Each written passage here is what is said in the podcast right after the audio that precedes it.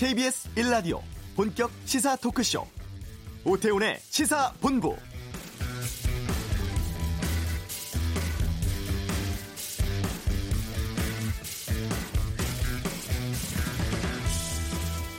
지난해 1월 현직 검사가 생방송 뉴스에서 자신이 성추행 당한 사실을 폭로했었습니다. 기억하시죠? 이후 우리 사회에서 미투는 본물 터지듯이 터져 나왔고 큰 파장을 일으켰습니다.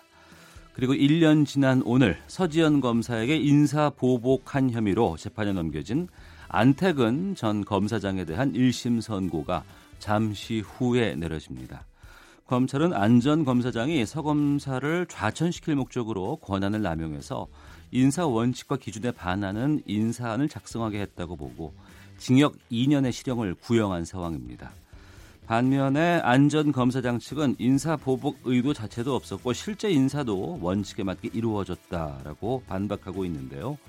오태훈의 시사본부 잠시 후 이슈에서 서지현 검사의 법률 대리인 연결해서 이번 판결을 앞둔 입장 또 법리적 판단에 대한 의견 듣겠습니다. 스웨덴에서 있었던 남북미 실무 협상이 끝났습니다. 2차 북미 정상회담과 한미 간 분담금 협상 등에 대해서 이번 주 한반도 눈에서 전망해 보겠습니다. 2부 아는 경찰 공짜 관광을 미끼로 마약 운반에 이용한 사건 특정 시간에 집중되는 범죄 이유 등에 대해 짚어보겠습니다. KBS 라디오 오태훈의 시사본부 지금 시작합니다.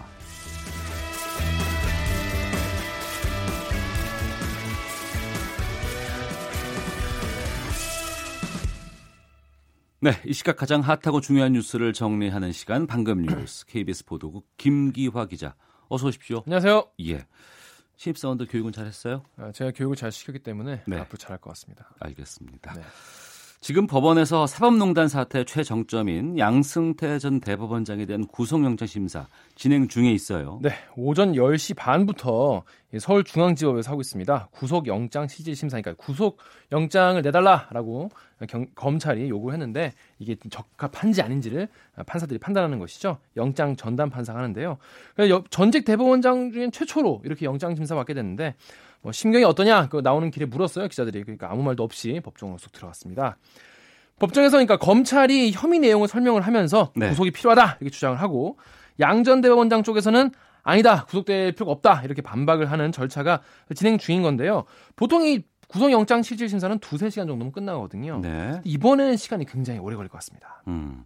이 서울중앙지법이면은 양승태 전 대법원장 자신이 일하던 건물이잖아요. 그렇습니다. 양 전 대법원장이 원래 서울중앙지법에서 수석 부장 판사까지 지냈거든요. 예. 높은 자리인데 매일 출근하던 길을 이제는 이제 피의자 신분으로 구속영장 심사를 받으러 온 겁니다. 이 영장 심사는 양 전 대법원장 사법연수원 25년 후배 이자 이 검찰 출신인 어, 명재권 부장 판사가 맡았습니다. 결과 언제쯤 나올까요? 이거 좀 늦게 나올 것 같습니다. 이 구속영장 청구서만 200쪽이 넘거든요. 이게 혐의가 엄청 많아서 뭐 일제 강제징용 소송 고의지연 혐의를 비롯해서 뭐 재판 거래 뭐 블랙리스트 어, 각종 혐의 내용이 많기 때문에 시간이 아주 오래 걸릴 것 같답니다. 그래서 오늘 밤 늦게 아니면 내일 새벽은 돼야 알 수 있을 것 같고요. 양전 대법원장 영장 실질 심사는 법원 319호인데 네. 어, 박병대 전 대법관에 대해서 두 번째 영장 실질 심사도 어, 321호에서 열리고 있어요. 그래서 이거 지난번에 한번 영장이 기각됐는데 네. 다시 청구된 겁니다. 예. 그 스웨덴에서 있었던 북미 실무 협상 진전이 있었다 이런 소식이 들어와 있네요. 그렇습니다. 폼페이오 국무장관, 미국 국무장관이 한 얘기예요. 어, 워싱턴에서 열린 북미 고위급 회담, 아, 트럼프 대통령의 북한 대표단 면담에서 진전이 있었다. 그리고 특히 이후에 이어진 스웨덴 북미 실무 협상에서도 좀더 어, 진전이 있었다라고 평가했어요. 네. 어, little bit progress 이렇게 얘기했으니까 맞는 얘기겠죠. 이 스웨덴 북미 실무 협상은 싱가포르 북미 1차 정상회담에서 이제 북미가 합의했던 거를 어떻게 이제 성취할 것인가. 그때 사실 원론적인 얘기만 하지 않았습니까? 예. 실제적으로 어떻게 어, 얘기를 하- 어떻게 진행할 것인가에 대해서 복잡한 의제들을 논의할 기회가 됐다라고 말했어요. 그리고 2월 말로 지금 대충 잡혀 있는 2차 북미 정상회담까지 시간이 별로 안 남았지 않습니까? 네. 그리고 아직까지 북미가 해야 할 일이 많다 이렇게 얘기했습니다. 그래서 앞으로도 이렇게 북미 간 접촉이 계속 이어지지 않겠냐 음. 이런 전망이 나오고 있습니다. 그 민간의 북한 투자 여기에 대해서 얘기를 했는데 이건 어떤 거예요? 그렇습니다. 지금까지 이런 얘기를 사실 하지 않았거든요. 예. 왜냐하면 미국 입장에서는 북한 제재 제재 제재 계속한다 이 얘기밖에 안 했지 않습니까? 그런데 폼페이오 장관이 민간의 북한 투자 문제 완전한 비핵화가 이루어진다면은 민간이 북한 투자에서 주요한 역할을 할 것이다라고 말하기 했는데 네. 쉽게 말해서 이렇게 당근 흔드는 거죠. 얘네 좀잘좀 따라와라 이런 음. 메시지를 보내는 겁니다. 네. 그런 상황에서 유엔 안보리 대북 제재위원회에서 대북 지원단체 네 곳에 제재 면제 이거 승인했다고요? 네 그렇습니다. 이것도 뭐 비슷하게 당근 흔드는 거라 봐야겠는데요. 사실 유엔 안보리가 미국의 거수기다 이런 얘기도 많이 있지 않습니까? 네. 그래서 미국의 의중이 어느 정도 반영되지 않았느냐 이런 얘기가 나오는데 유엔 안보리 대북 제재 위원회가 인도주의 단체 네 곳의 대북 물품 반입에 대한 제재 면제 요청을 받아들였습니다. 그러니까 원래는 제재되는 건데 이제 인도주의 차원이니까 오케이 해준 거죠. 유엔 아동기금 유니세프와 이 북한의 중증 결핵 환자를 지원하는 유진벨 재단, 캐나다의 민간 대북 단체 퍼스트 스텝, 미국 대북 단체 CFK입니다. 그래서 유엔이 웹사이트에 게시한 제재 면제 건수가 지난해 두 건에 이어서 모두 여섯 건으로 늘어났습니다. 네. 이번 조치는 그래서 북미 고위급 회담, 그 실무 협상과 맞물려서 북한 비핵화 이끌어내기 위한 유화적인 움직임이 아니겠느냐라는 얘기가 나오고 있습니다. 네. 오늘 오전부터 검찰이 김태우 전 수사관의 자택 압수수색하고 있다고요? 그렇습니다. 청와대에서 있었던 공무상 비밀 누설 혐의와 관련된 증거를 찾기 위한 건데요. 검사와 수사관 등 10명 정도가 오늘 오전에 김 수사관의 아파트 자택을 어, 수색을 하고 있습니다.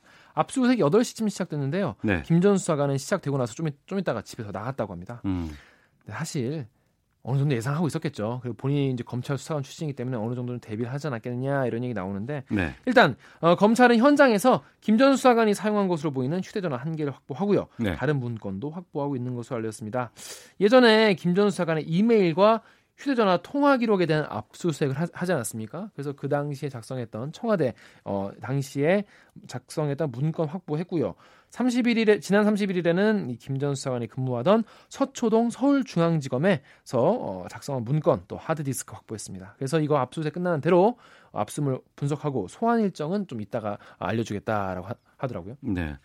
계속 불이 났었던 이 BMW 차량에 대해서 대규모 추가 리콜 이루어진다는데 어떤 내용입니까? 네, 원래 그 EGR이 문제다 이런 얘기 계속 하지 않았습니까? 그러니까 배출가스 재순환 장치 때문에 뭐 냉각수가 새어 나와서 어, 공기 통로인 흡기 다기관에 쌓여서 불이 났다 이런 게 사실 이제 정설로 받아들여지고 있는데 그래서 그동안 EGR 모듈에 대한 리콜 조치가 있지 않았습니까? 예. 이번에는 흡기 다기관에 대한 리콜 추가 리콜이 또 이루어지는 거예요.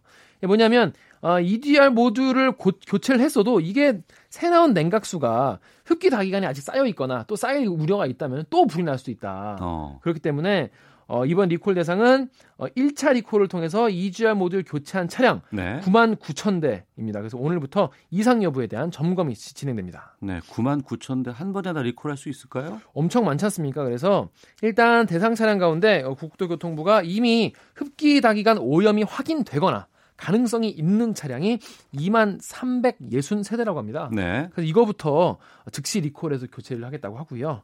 어, 이후에 나머지 7만 9천여 대는 냉각기 누수 여부를 점검을 하고 나서 어, 누수가 확인되면은 흡기 다기관을 교체한다고 합니다. 그리고 EGR 모듈도 또 재교환해야 될 수도 있대요. 이게 왜 그러냐면 이, 이 대상이 한 9천 대쯤 되는데 1차 리콜 때 어, 교체를 해줬는데도 그때가 어, 개선된 최신 제품이 아니라 2016년에 만들었던 그러니까 문제가 있을 수도 있는 재고품이 교체할 수도 있기 때문에 그것도 확인한다고 합니다. 네. 재개발로 철거될 거라는 소식이 있었던 그 서울 을지로의 이른바 노포 음식점들. 네. 서울시가 보존키로 했다고요? 네, 그렇습니다. 어, 서울시가 오늘 이 서울 을지로와 청계천 일대를 개발하는 세운 재정비 촉진 지구 정비 사업을 재검토하겠다 이렇게 밝혔습니다. 이 원래 여기 다 철거를 하고 다시 만들겠다 그랬었어요. 네. 거기에 이제 을지면옥, 양미옥 이런 사실 오래된 노포들이지 않습니까? 저도 예전에 서울시청 출입할 때 거의 막 매주 갔었는데 네. 이런 유명하고 오래된 가게들까지 다 포, 철거가 된다 그래서 상당히 그 주변 시민들이나 상인들의 반발이 심했거든요. 네. 그래서 이거를 어, 유, 이거를 좀 보존해 달라 이런 요구가 있었는데 이거를 받아들여서 서울시가 이 사업의 방향을 보존 쪽으로 전환하기로 한 겁니다. 그래서 2014년에 이 사업 계획을 만들었었는데 네. 당시에는 이런 생활 유산 그러니까 이렇게 오래된 우리 생활에서 남아 있는 이런 생활 유산을 반영하지 못한 채 추진됐었다라고 인정을 하고 이제부터라도 정비 계획에 반영해서 보존하겠다고 밝혔습니다. 네, 김기화 기자였습니다. 수고했습니다. 고맙습니다. 이어서 이 시각 교통 상황 살펴보겠습니다. 교통정보센터의 박경을 리포터입니다. 네, 고속도로는 대체로 수월한 흐름 이어지고 있는데요. 다만 곳곳으로 작업 구간이 많기 때문에 주의 운전하셔야겠습니다. 서울 외곽순환고속도로 판교 일산 쪽으로 장수부터 송내 또 토평 부근에서 밀리고 있고요. 반대 일산 판교 쪽으로는 송파에서 서하남 또 계양에서 송내까지 속도 줄입니다.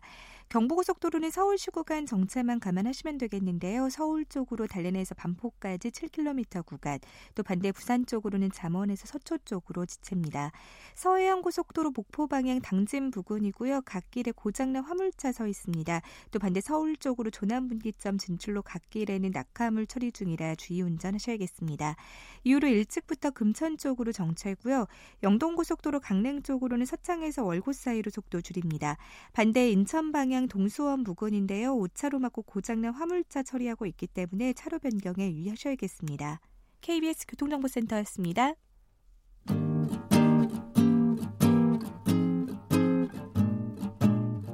KBS 1라디오 오태훈의 시사본부 여러분의 참여로 더욱 풍성해집니다. 방송에 참여하고 싶으신 분은 문자 9730번으로 의견 보내주세요. 애플리케이션 콩과 마이케이는 무료입니다. 많은 참여 부탁드려요.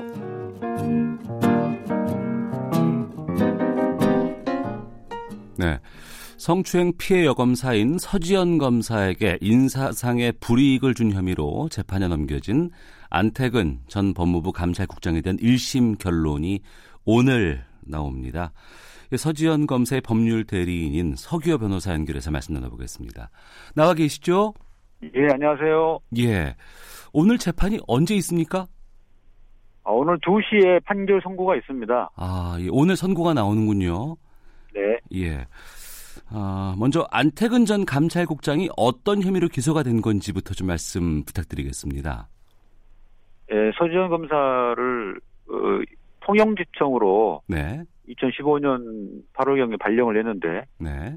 그 당시에 어, 본인이 과거에 강제추행한 부분이 있다 보니까 그 서지현 검사를 날려야 한다. 음. 라고 지시를 해서 그 실무 담당자 검사로 하여금 그 통영지청으로 어, 발령을 내도록 했다는 겁니다. 네. 그 피고 측 주장을 보니까 뭐 발령지는 뭐 바뀔 수도 있다. 뭐 인사상 불이익은 없었다. 이게 주장인 것 같은데 여기에 대해서는 어떻게 보시는지요? 어, 첫 번째로는 그 통영지청이라는 곳이 어, 선정 검사 같은 경력 검사가 갈 수 있는 곳이 아니었습니다. 예. 어, 그, 그런데도 그 경력 검사가 한 명이 더 있음에도 불구하고 이례적으로 두 명을 배치한 것이었고요. 그 다음에 어, 지시를 해가지고 서재을 날려야 한다라는 지시를 했다라는 점 그런 점들이 바로 직권남용으로서 네. 어, 부당한 인사상 불이익을 준 것이다라는 음. 것입니다. 네. 안태근 검사장에게 검찰이 지금 징역 2년 구형했죠? 네 그렇긴 합니다만은 지금 뭐 구형량이 중요한 건 아니고 예. 유죄냐 무죄냐 유무죄가 중요한 상황이다 보니까요. 예. 그 부분을 좀 질문드리겠습니다. 직권남용, 권리행사 방해에 대해서 현실적으로 인정되기 매우 어려운 법이다 이런 얘기도 나오거든요. 예, 그렇습니다. 직권남용이라는 게 고위 공무원들이 범하는 범죄인데 네.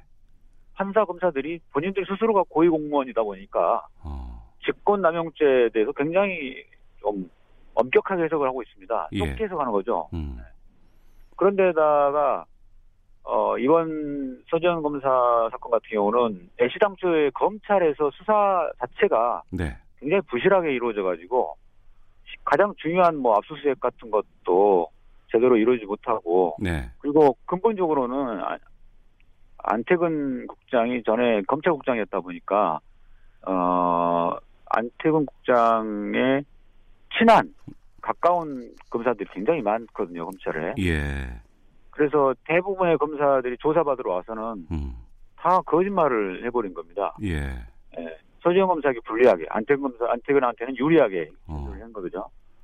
그래서 유죄의 증거가 될 만한 게 없어요. 예. 당초에. 그래서 기- 형식적으로 검사 검찰에서 기소를 하긴 했습니다만은 음. 어, 어, 워낙 유죄의 증거가 된 방이 없다 보니까 예. 안태근 쪽에서 다 증거를 동의해 버렸습니다. 예. 그만큼 검찰이 제시한 증거가 내용이 없다는 거죠. 어. 그렇기 때문에 무죄 낼, 무죄가 선고될 가능성이 많습니다. 아, 직접 그렇게 말씀을 하시네요. 음, 왜냐면은 재판이라는 것은 증거로 하는 건데 예. 유죄가 될 만한 증거가 지금 없는 상태입니다. 예. 그래서인가요? 이 서지현 검사 측에서 피해자 입장에서 좀 재반박할 기회를 달라 이렇게 공판 재개 요청까지도 했다고 하는데 이것도 받아들이지 않았습니까? 지금까지는 통보를 저희가 못 받았는데요. 예. 이, 이 상태로 가- 선고가 되- 이루어지면은 네. 저희 재개 요청은 받아들이지 않은 것이 되는 것이고요. 음. 저희가 재개 요청을 하게 된 이유는 어, 그 사이에 저희가 수사 기록을 열람 복사를 해서 네. 그 아까 말씀드린 것처럼 그 한 20여 명 이상의 검사들이 조사를 받았는데 네. 이들의 진술을 다 분석을 해봤습니다. 어. 그랬더니 다 하나같이 다 거짓말을 많이 해놔서요. 네. 어, 이런 부분들에 대해서 반박을 하기 위해서 재개 요청을 했던 것입니다. 예. 그 관련 정- 증거 기록을 열람을 서지현 검사가 했나 봐요. 네, 이, 그렇습니다. 이걸 하고 나서 매우 허탈해했다고 하던데. 이, 네, 아까 말씀드린 것처럼 예. 검사들이 다들 사실과 다른 이야기들 많이 했고, 어. 어, 특히나 이제 그 안태근의 지시를 받아서 그 부당한 인사 발령을 냈던 신동원, 신동원 검사, 네. 이런 경우는 객관적으로, 어, 나와 있는 여러 가지 인사 발령 관행이나 지침, 이런 것과도 다른 이야기들을 많이 해놨습니다. 네.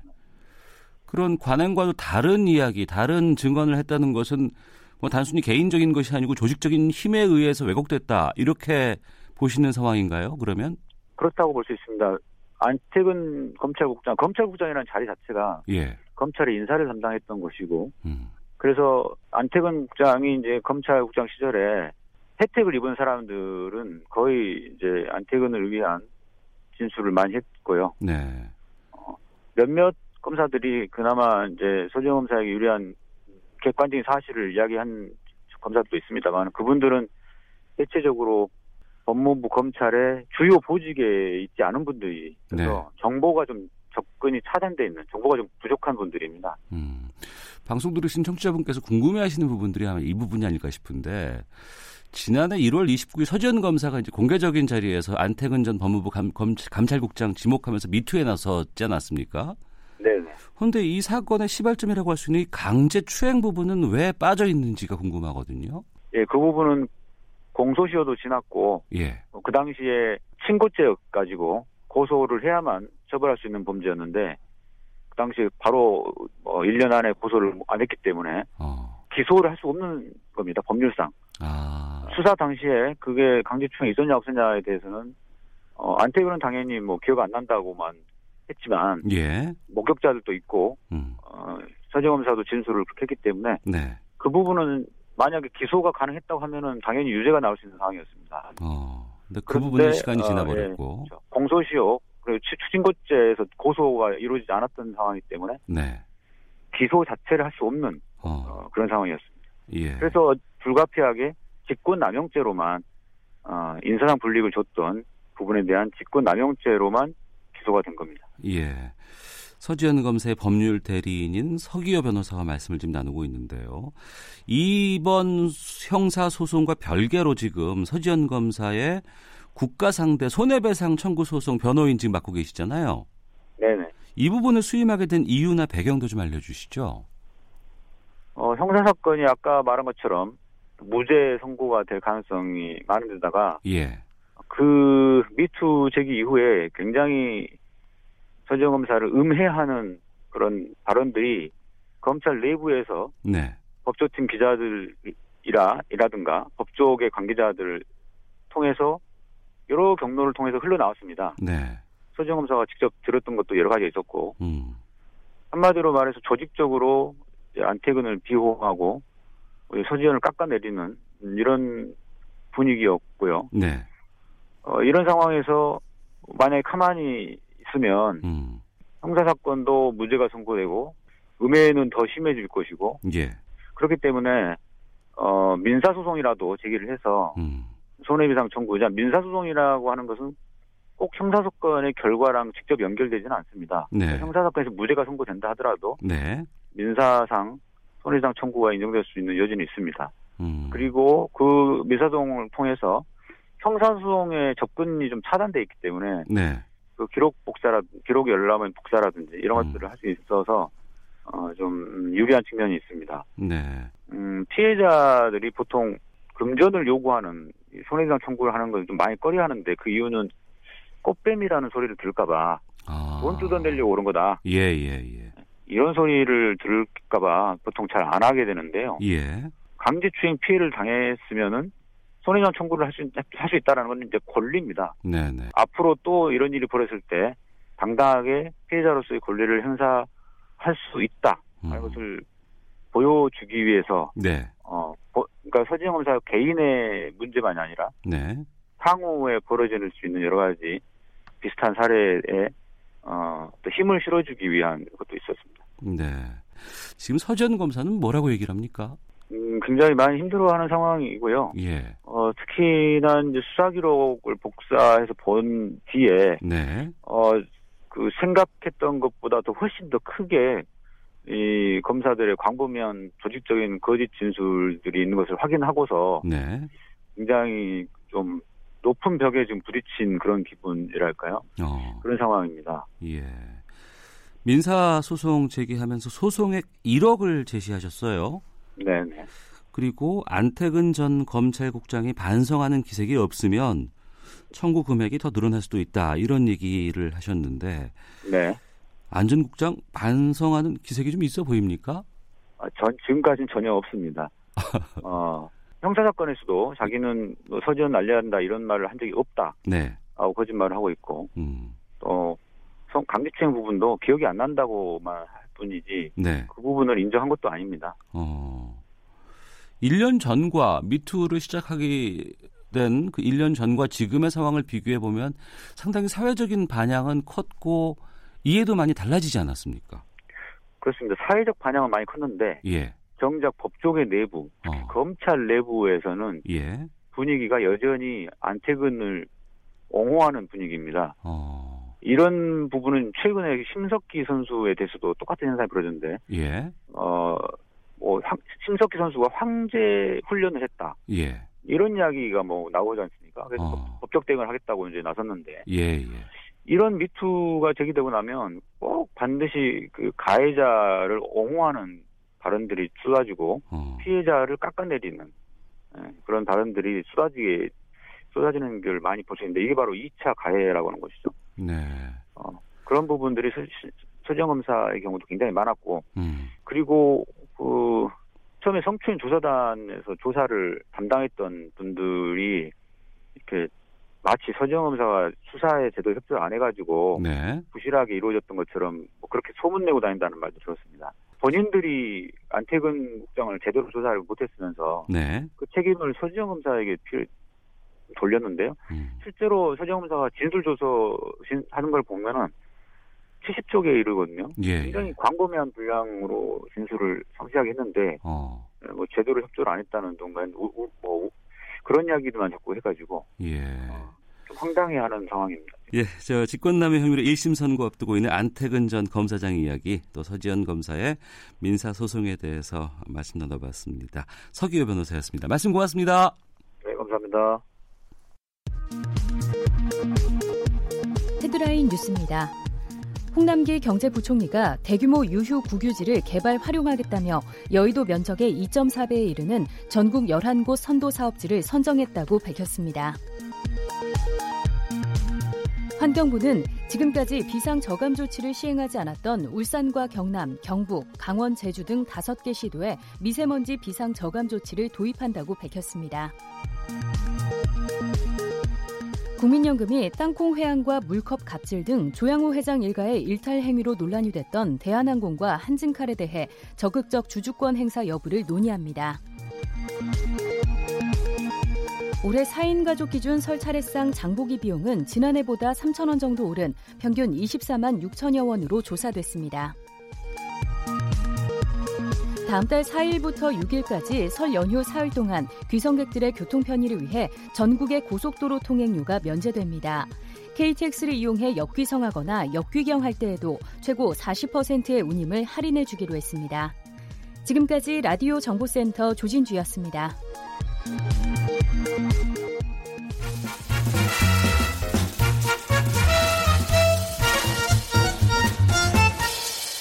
오태훈의 시사 본부. 네, 앞서 1심 선고 결과 앞두고 있는 서지현 검사 측의 입장을 들어봤는데요. 별밤 아이디 쓰시는 분께서 검찰의 조직 문화를 바꿔야 합니다. 불이라도 상명하복이 철저해야 한다는 썩어 빠진 문화는 진즉 사라져야 할 적폐입니다.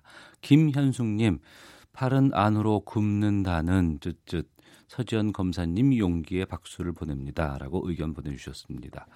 12시 45분 지나고 있습니다. 한 주간의 한반도 정세 분석해보는 시간이죠. 이번 주 한반도는 김형석 전 통일부 차관을 연결하겠습니다. 안녕하십니까? 네, 안녕하십니까? 예.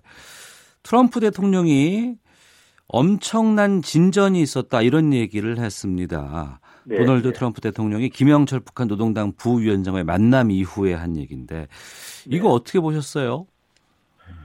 어, 일단 폼페이오 장관도 이제 보면은 이제 김영철하고 만남 이후에 네. 추가적으로 비건과 그다음에 최선희 간 이제 협의해서 조금 더 진전이 있었다라고 긍정적으로 평가를 합니다. 네. 그래서 아마도 지금 이제 트럼프 대통령 그렇고 폼페이오 장관도 했으니까 이제 미국 간에 이제 지금 현재로서 협의되는 것은 무언가 이제 한 발짝은 나가는 것 같아요. 네. 이거를 이제 미국에서는 이제 엄청난 진전이다라고 하고 있고 그다음에 이제 폼피오 장관은 이제 어, 또 하나의 중요한 이정표다라고 한 거니까 음. 뭔가 이제 작년에 미국 간의 이야기는 소위 그 원칙과 방향에 대한 데 대한 합의였다면 네. 이제 올해는 그런 원칙과 방향을 토대로 해서 이제 구체적인 그러한 이제 실행 계획을 마련하고 하나하나 또 이루어 나가야 되는 그런 단계란 말이죠. 그래서 네.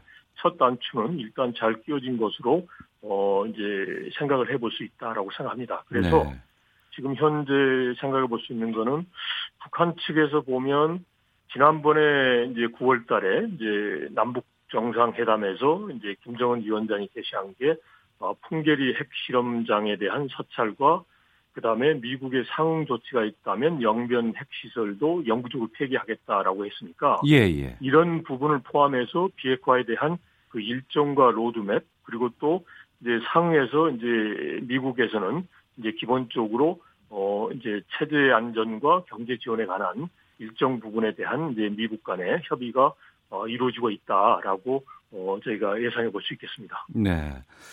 그런 예상 이후의 결과들을 논의하는 자리가 스웨덴에서 있었던 북미 간의 실무 협상이 아닐까 싶어요. 네. 예. 그리고 여기에 우리도 참여를 했는데 그렇죠. 뭐 잠도 같이 자고 밥도 같이 먹었다고 하던데 합숙하면서 네. 2박 3일 동안 여기서 무슨 얘기를 나눴고 또 어떤 합의가 있었을까요?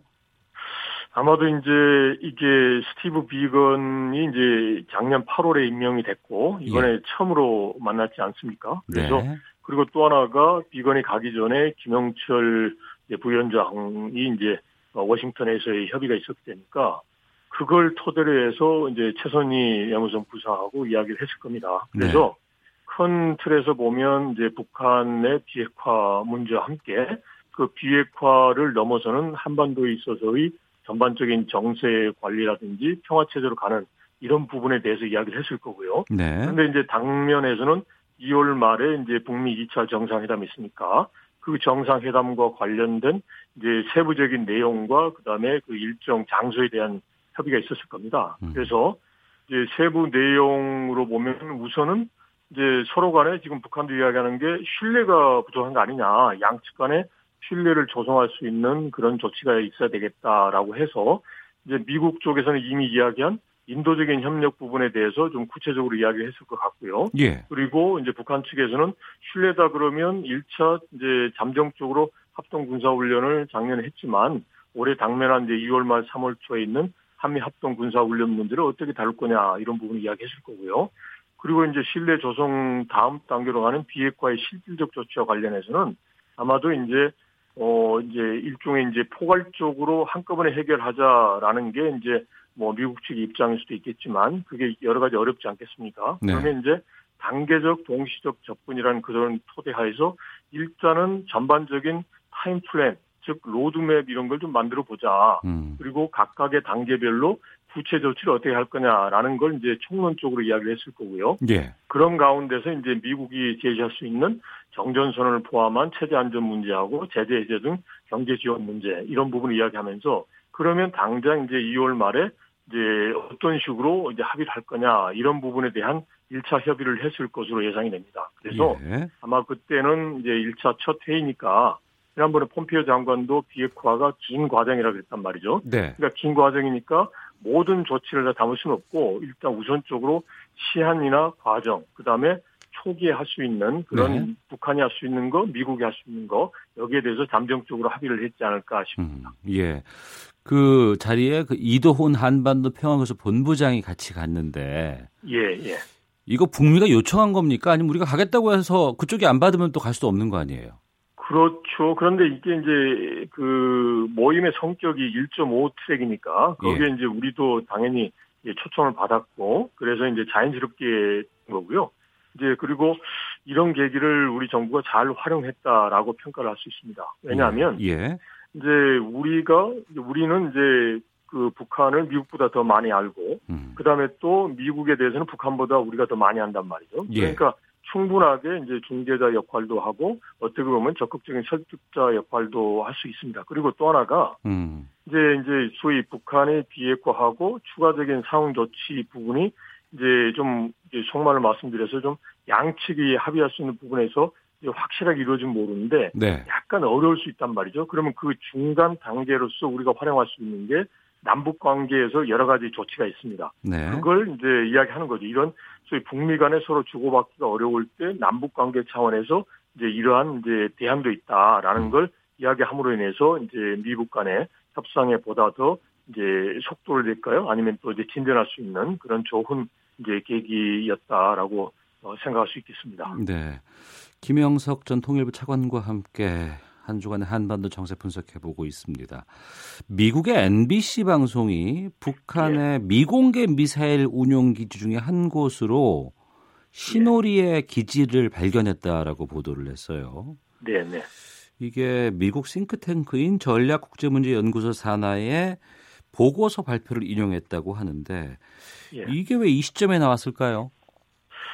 그거는 이제 지금 현재 보면 미국에서 조야에서 일종의 북한에 대한 이제 불신이 있습니다. 그러니까 이제 김영철 방미하고 난 다음에 이제 이야기가 나온다는 거죠. 예. 그러니까 요 시설이라는 것은 한미가 다 알고 있는 시설이지만 어. 북한이 이제 국제사회에 이렇게 공개한 건 아니란 말이죠. 네. 그러니까 이제 기본적으로 북한에 대한 이제 불신이 있으니까 북한은 말을 하더라도 실제로 행동은 따로 할 수 있다. 음. 라는 일종의 이제 워닝을 주고 싶은 이제 의도가 있겠죠. 예. 이제 그, 이제 그런 게 있고, 그 다음에 또 하나는 이게 이제 사거리가 중거리인데 최근에 보면 이제 ICBM에만 이제 국한돼서 논의가 이제 이루어질 것이다라는 전망도 있지 않습니까? 아, 그런데 아, 예, 예. 이제 ICBM만 아니라 준 중거리도 필요하다. 왜냐하면 이제 일본 주둔 미군도 영향력이 있으니까 그런 음. 차원에서 ICBM만 국한해서는 안 되고 이제 다른 중거리 미사일 이런 부분도 이제 포함해야 된다라는 또 이제 추가적인 의견도 있을 수 있고요. 예. 그 다음에 또 하나는 어떻게 보면 이제 한국과 일본이 이제 직접 타격 대상이 되는 거니까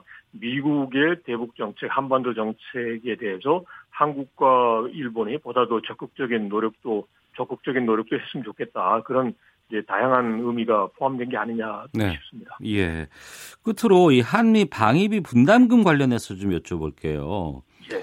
해를 넘겼음에도 불구하고 이 방위비 분담금 협상에서 접점이 안 나오고 있습니다. 네, 네. 우리 쪽에서는 좀 트럼프 대통령의 과도한 요구 탓이 아닌가 좀 원망도 좀 드는데 예. 이게 혹시 북미 정상회담과 맞물릴 가능성도 있습니까? 그게 시점으로 오비 일학이라고 해서 예. 지금 어떻게 보면 2월 말에 2차 북미회담 예정돼 있고 지금 또 어, 우리 같은 경우 방위 분담 협상이 안 되면 4월부터 해서 주한 미군 기지에 어, 에서 일하시는 분들의 또 임금 문제도 관련되지 않습니까? 월급을 못 주게 되죠, 지금. 그렇죠. 그래서 이게 참, 이제 시기적으로 미묘한 때인데요.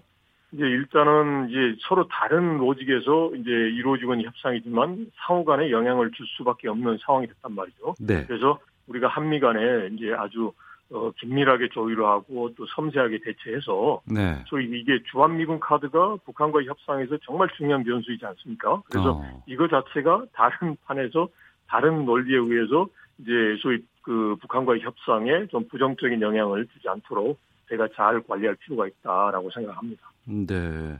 우리로서는 이것이 또 연계되는 것도 불편하지만 그렇다고 해서 네. 서로 떼놓고 얘기하기도 힘든 상황이겠어요. 그렇죠. 예, 예. 어, 알겠습니다. 예. 근데 여튼, 여튼 그 북한과 협상에서 이제 예를 들어서 이게 주한미군 카드가 이제 어, 북한은 이제 꺼내지 않지만 다른 쪽에서 이제 나와버리면 이거 자체가 협상에 있어서 이 그런 그 레버리지에 그 영향도 주죠. 그래서 예. 이런 부분에 대해서는 한미가 잘 시점도 보고 음. 그리고 또 내용도 잘 조율할 필요가 있다라고 생각합니다. 네. 고위급 회담, 실무급 회담은 잘 끝났습니다. 앞으로 이제 예. 북미 정상회담 앞두고 협상의 길목에 변수가 있다면 어떤 걸 주의해야 될지 짧게 좀 말씀 부탁드리겠습니다. 예, 가장 중요한 게 지금 우리나 국제사의 조바심이 문제일 것 같아요. 조바심. 북한의 입장에서 보면 이제 포괄적 해결, 한꺼번에 핵을 내려놓기 어렵다라는 게 북한의 지금 시진핑 주석의 협조까지 받아서 이제 굳건하게 나오는 거 아닙니까? 예. 이런 가운데서 일종의 이제 우리가 너무 조바심을 하다 보면 이게 이제 뭔가 이제 북한이 변화하는 것을 활용할 수 없단 말이죠. 그래서 이제 우리의 기준에 미흡하지만 네. 비핵화의 길로 들어서는 북한을 하나하나 이제 그 끌어들이고 활용하면서 예. 북한 스스로가 핵무장보다는 비핵화를 하고 국제사회 협력하는 선택이 좋다라는 쪽으로 예. 이제 나올 수 있도록 저희가 협력해야 될 것 같습니다. 알겠습니다. 이번 주 한반도는 김형석 전 통일부 차관과 함께했습니다. 말씀 고맙습니다. 네, 고맙습니다. 예. 잠시 후 2부 아는 경찰 공짜 여행을 갔다가 마약 운반책이 된 주부들의 이야기 또 토요일 새벽이면 활동이 급증하는 도둑들의 이야기 짚어보겠습니다. 김성환의 뉴스 쏘다 한 달이 넘어간 초계기 갈등에 대한 이야기 나눠보겠습니다. 뉴스 들으시고 2부에서 뵙겠습니다.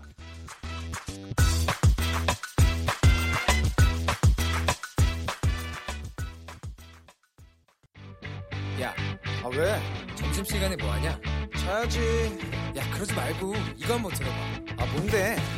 지금 당장 라디오를 켜봐. 나른한 오후 깨울 시사 토크쇼. 모두가 즐길 수 있고 함께하는 시간. 유쾌하고도 신나는 시사 토크쇼. 오태훈의 시사본부. 네 시사본부 2부 시작하겠습니다.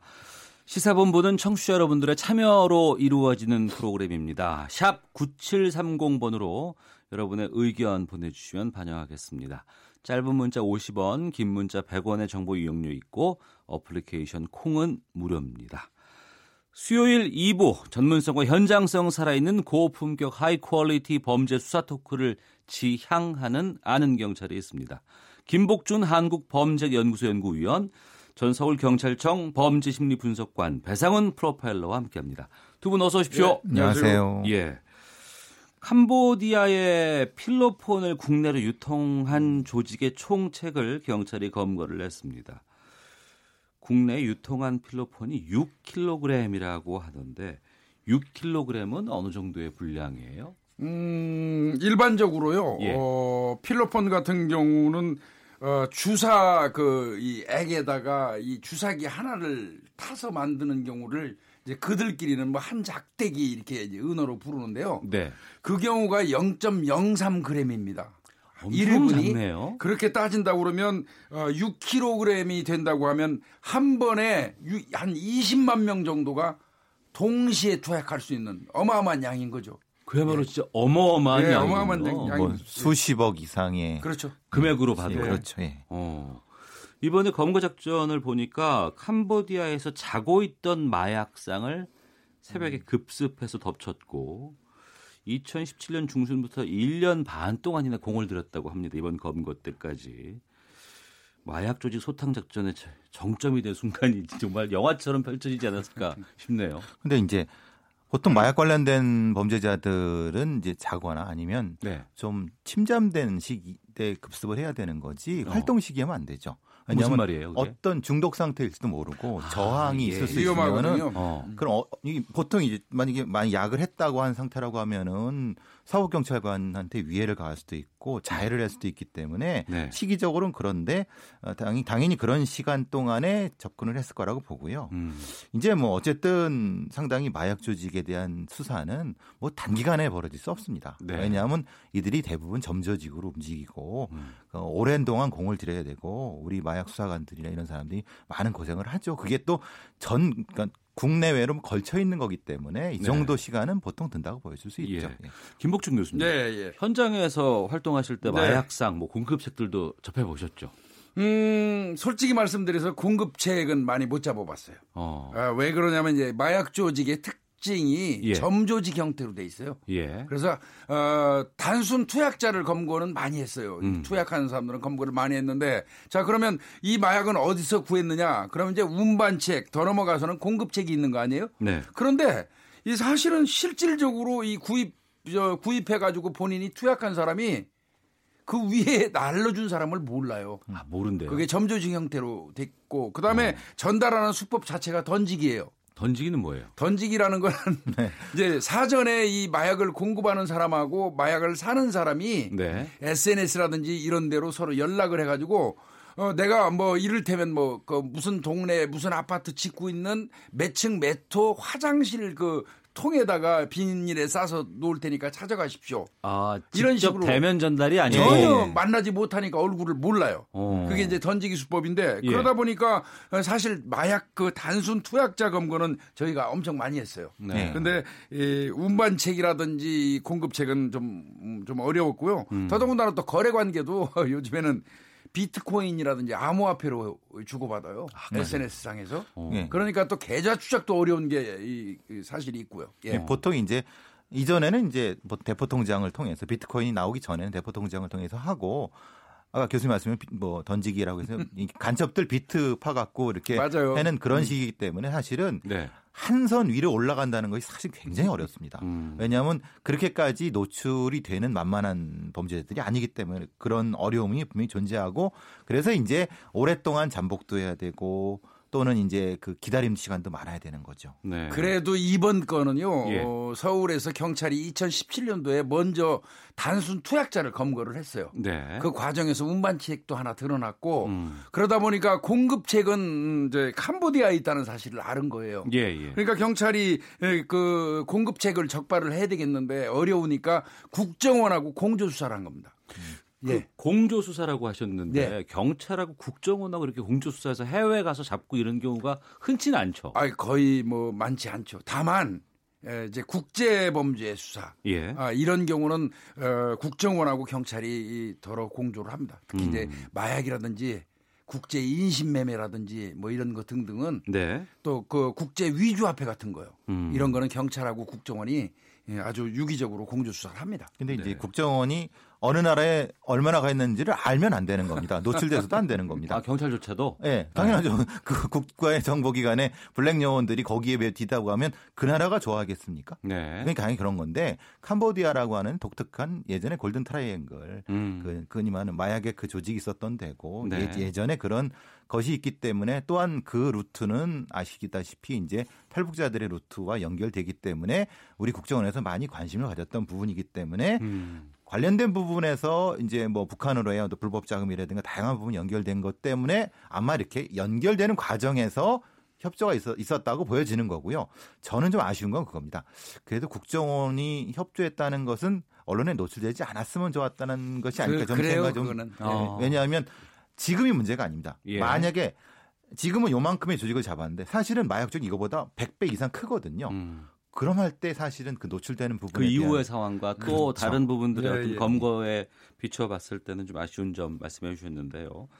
이번에 마약성을 잡아다가 여러 가지 유통 경로라든가 예, 이런 예. 것들을 확인하다가 드러났는데 공짜 여행과 관련이 있다. 이게 무슨 말입니까? 이게요. 자, 이제 이 공급책은 캄보디아에 있어요. 네. 캄보디아에서는 아마 그 마약이 굉장히 이 필로폰 메산페타민이라고 하는데 쌉니다. 어. 그뭐 한 몇백만 원에 사가지고 국내로 들어올 수만 있으면 수억 원이 되거든요. 수십억 원이. 네, 네. 아, 그러니까 이 사람이 공급을 해야 되겠는데 그 전에도 이제 한국 쪽에 있는 사람하고 운반책하고 서로 저 조인이 돼가지고 던지기 수법으로 장사를 했었어요. 예. 근데 이제 좀 더 대량으로 좀 그 한국으로 들여보내려는 생각이 있었겠죠. 그래서 SNS 상에다가 이 그 공짜 여행을 시켜준다. 캄보디아 이제 앙코르와트 음. 2박 3일 여행을 시켜주고 어, 뭐, 그런다고 하면서 이제 모집을 했어요. 그러니까 네. 공짜라면 뭐 누구나 또 뭐 그렇게 붙잖아요. 음. 그러다 보니까 근데 이제 자격 요건이 있네요. 보니까. 아, 어, 30세에서 60세 미만의 에, 주부 혹은 그 무지개 그 부녀자 어. 아 이제 그 어, 그들을 모집을 했어요. 그래서 거기 응모한 사람들을 이제 진짜 공짜 여행을 시켜주고 네. 아, 마지막에 귀국 직전에는 각각 한 1인당 200g 정도의 필로폰을 예, 숨겨가지고 들어가서 한국에 이제 귀국하면 그 기다리고 있던 그 이제 그 운반책한테 전달하는 형태. 네. 네. 이렇게 해서 이제 모집을 했던 거예요. 공짜, 음. 공짜에는. 이게 이 나이 또래의 여성이 왜 모집됐냐면은 그러니까 30대에서 60대 60대. 사이의 여성 네. 주부 네. 왜 이쪽을 노린 거예요? 그러니까 들어올 때 흔히 말하는 통관할 때 네.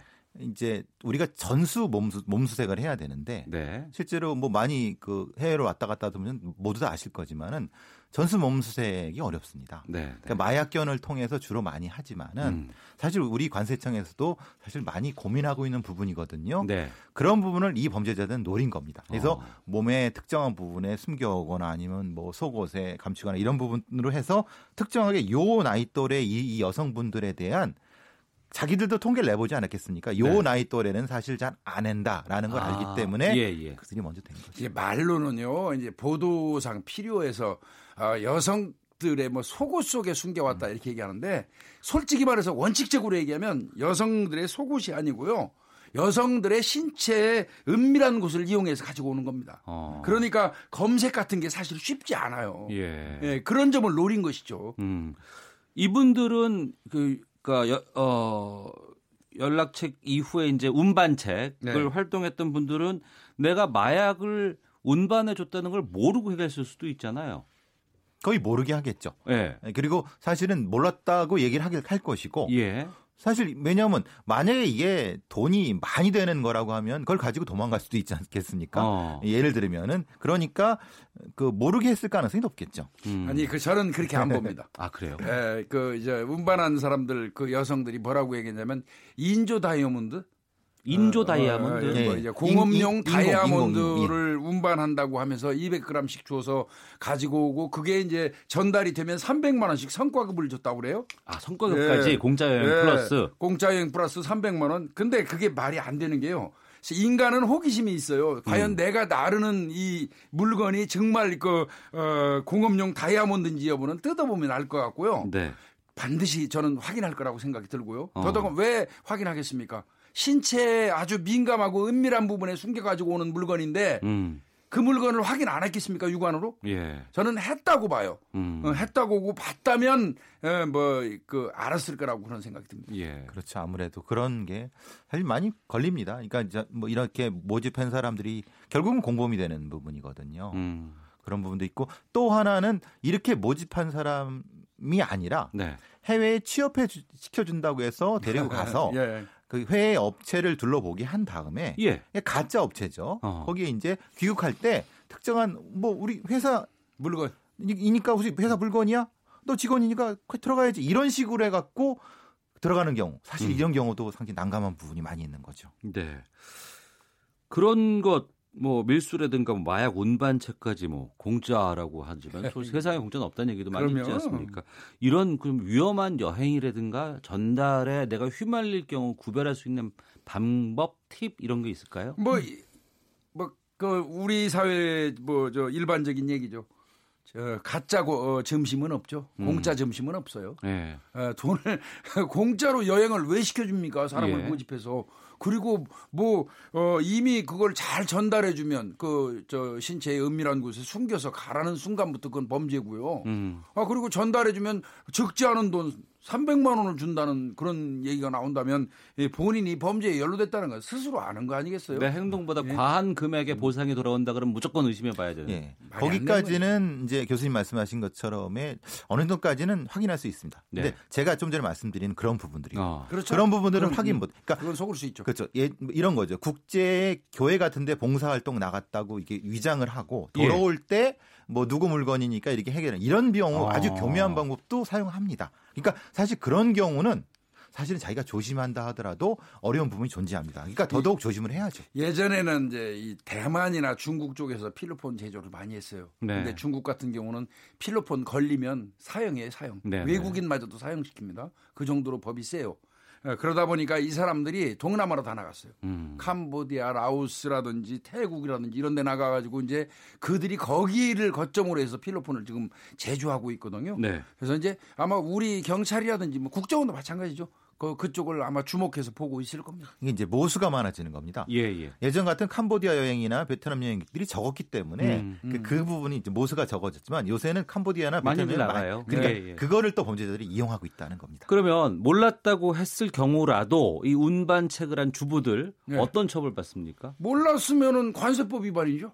몰랐다고 하더라도 그 관세법에 저촉되는 거 아니겠습니까? 예. 숨겨가지고 어, 세관 신고 없이 들어왔다면 어. 어. 그런데 이제 아마 경찰에서는 관세법 위반으로 의뢰하지 않은 것 같습니다. 마약류 관리법으로 그대로 의뢰한 것 같습니다. 알았다는 전제인 거죠. 네. 교수님 네. 말씀하신 이건 알 수밖에 없다는 겁니다. 예. 네. 3199번님께서 참 답답한 일입니다. 세상에 공짜 없다는 말이 음. 있는데 이런 일이 또 일어나네요. 6265님. 시사본부 매일 듣고 있는 청취자입니다. 아는 경찰은 단연 최고의 코너입니다. 라고 의견 보내주셨습니다. 한국범죄연구소 김복준 연구위원 배상원 프로파일러와 함께 아는 경찰 다음 주제로 갑니다. 지난해 빈집 털이 범죄를 살펴보니까 토요일 특히 자정부터 오전 6시 새벽 시간대 집중됐다고 하고 주요 침입 경로는 창문이었다는 조사 결과가 나왔습니다. 민간 보안 기업이 90만 명을 대상으로 음. 통계를 낸 자료라고 하는데 어떤 내용들 담았는지 좀 소개해 주세요. S1입니다. 이 민간 그 범죄 예방 연구소가 있어요. 그, 그 예. 회사에도 거기에서 이제 자신들한테 경비를 요청한 그 이 가입자 한 90만 명을 대상으로 해서 어, 여론조사 아니 이제 그 분석을 한 것 같습니다. 네네. 자료를 그래서 분석한 이제 결과를 얘기했는데 이 분석에 따르면 빈집털이가 1월이나 2월에 약 20% 정도. 네. 그리고 7월과 8월에 19% 정도가 증가하는 경향을 보였다. 음. 그 이제 그뭐저 벌써 들으면 알겠지 않습니까? 1월과 네. 2월이면은 신년이 되고 설 명절이 끼고 어, 또 설명절을 세려면 현금 같은 걸 많이 찾아다 놔야 되겠고. 그렇죠. 어, 예. 그러다 보니까 또 집도 해외여행 요즘에 많이 가니까 비우기도 하고 장기간. 음. 네. 어, 그러니까 1, 2월 건뭐 지극히 당연한 것 같고 7, 8월은 뭐 딱 생각 하신 것처럼 휴가철이잖아요. 예, 예. 좌우지간 집이 집을 비우는 시간이 장기간에 걸쳐서 집을 비우게 된다면 음. 아, 절도범 입장에서야 거기처럼 안전한 그또 자기네 작업 장소는 없죠. 네. 네. 전체적으로 요 데이터는 S1 민간 기업. 그러니까 거기에 가입한 그 집을 중심으로 하는 거고요. 네, 그렇죠. 네. 경찰청이나 대검찰청에서는 범죄 통계를 별도로 냅니다. 네. 거기와는 조금 차이가 있는 건 그렇죠? 있습니다. 왜냐하면 음. 침입 부분이라든가 이런 건 그 경찰청에서 내는 범죄 통계 같은 경우는 전체 그 발생을 중심으로 음. 하기 때문에 네. 약간의 차이는 있습니다만은 전반이 논리는 비슷합니다. 음. 침입 범죄 발생은 이 조사를 보면은 토요일이 가장 많았다고 네. 하는데 네. 뭐 집을 주말에 많이 비우기도 합니다만 또 한편으로 가족들이 많이 있으시기도 하거든요. 음. 이 토요일이 가장 많은 이유는 뭐를 어떻게 추정할 수 있을까요? 가장 이제 뭐 이 범죄 예방 관련된 걸 연구한 학자들에 의하면은 많이 들뜨는 때, 음. 아. 예, 그러니까 방심하는 예, 예. 그 요일, 그 어. 시간대가 제일 위험하다고 맞습니다. 합니다. 예. 그게 이제 우리나라 같은 경우는 토요일, 조금 조금 금요일에 토요일 열, 넘어가는데 예, 예. 요때가 제일 그렇고 일요일은 또 좀 덜하다고 합니다. 그게 음. 그게 이제 심리적인 요인이 분명히 존재한다고 하죠. 그러니까 심정적으로 어, 느긋해지고 느슨해지는 게 사실이에요. 예. 주말이 되면 사람들은 예, 예, 예. 그러면 경계심이 좀 풀리는 거고요. 음. 어, 그리고 또 주말을 포함해서 또 나들이가 굉장히 유행이잖아요. 요즘에는. 그럼요. 어, 그러다 보니까 집 비우는 시간이 많죠. 음. 오늘이 1월 23일인데 지금부터 2월 설 연휴까지가 가장 좀 조심해야 될 때가 아닌가 싶어요. 맞습니다. 그렇죠. 예. 아무래도 어. 이제 설 관련된 자금이 풀리고 네. 또한 제수용품도 사면서 뭐 아까 말씀하신 것처럼 현금도 풀리는 것들이고 아무래도 이제 뭐 여행에 대한 요즘은 음. 저 연휴 때 여행도 많이 나가시니까 음. 그런 어떤 대비책은 분명히 존재해야 될 것 같습니다. 네.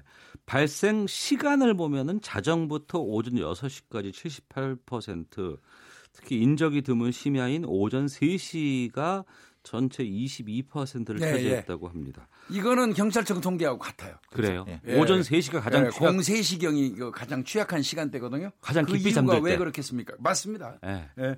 일단 뭐 잠자는 시간 중에서 가장 깊이 잠자 잠드는 시간. 예. 그리고 어, 새벽 3시에 돌아다니는 사람은 극히 드물죠. 예. 그렇죠. 통행이 거의 없죠. 그래서 이거는 뭐 이 절도범들의 골든 타임입니다. 네. 심리적으로 잠이 들 때보다는 잠이 깨기 바로 전. 그렇죠. 우리가 어, 그땐 정말 힘들어요. 그렇죠. 예, 예, 우리가 예. 보통 미명이나 박명이라고 하는 그 시간대가 그렇고 예. 요즘 이제 어르신들은 4시, 5시쯤에 새벽 예배라든가 아니면 음. 활동 좀 있으시니까 음. 그 시간대는 범인들도 아는 거죠. 네, 이때는 네. 이제 움직이면 안 네. 되겠다니까 3시, 4시 사이가 제일 그런 맞습니다. 부분이 그런 거죠.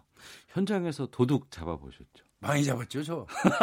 예, 저는 뭐 기억에 남는 도둑 소개해 아, 주세요. 뭐 수도 없이 많은 뭐 도둑을 잡아봤는데 제가 제일 기억에 남는 도둑은 아이 틈만 나면 와가지고 빨래줄에 걸려 있는 여성들이 속옷만 훔쳐가는 절도범이 있었어요. 아 진짜 그런 사람들이 있어요. 아 그거 그 잃어버린 사람 입장에서는 값이 뭐 많이 나가고 안 나가고 떠나서 네. 여성분들은 엄청 기분 나쁘죠. 기분 나쁘거든요. 예, 예. 그래가지고 뭐 굉장히 잠복근무를 오래 했는데 진짜 잠복근무 과정에 음. 이 낚시대로 이게 훑어가는 걸 만들었더라고요. 아 직접 네, 도구를 제작을 해서 펴가지고 본인이 그래서 낚시대로 쫙 훑으니까 이 건조돼 있는 그 속옷이 쫙 떨어지더라고요. 그걸 예, 예. 가방에 넣어가지고 가는 절도범을 현장에서 어. 검거를 했어요. 예. 예. 그래가지고 그 사람 집으로 가가지고 어, 그 사람 집에 숨겨놓은 속옷을 봤는데 아마 제가 태어나서 최고로 많은 여성들이 속옷을 본 것 같습니다. 아, 그래요? 속옷 공장이겠죠? 그래서 그걸 예, 압수해가지고 경찰서 마당에다 쫙 깔아놓고 이제 피해분 피해자분들 와서 찾아가라고 말씀드렸는데 예, 예. 또 한 분도 안 오시더라고요.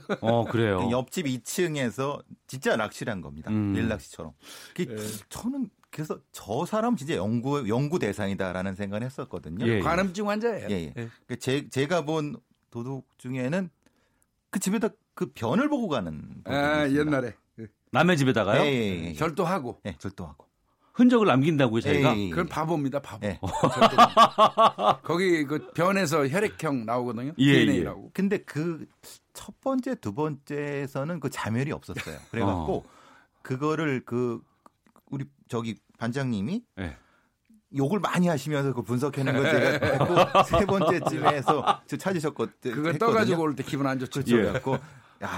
별, 별 범인이 다 있구나 생각했었죠. 어, 참. 지금이 아무래도 이제 범죄가 많은 1, 2월인데 이 통계를 봐도, 보더라도 또 명절 연휴도 앞두고 있고 우리가 좀 문단속, 집단속, 도둑 네.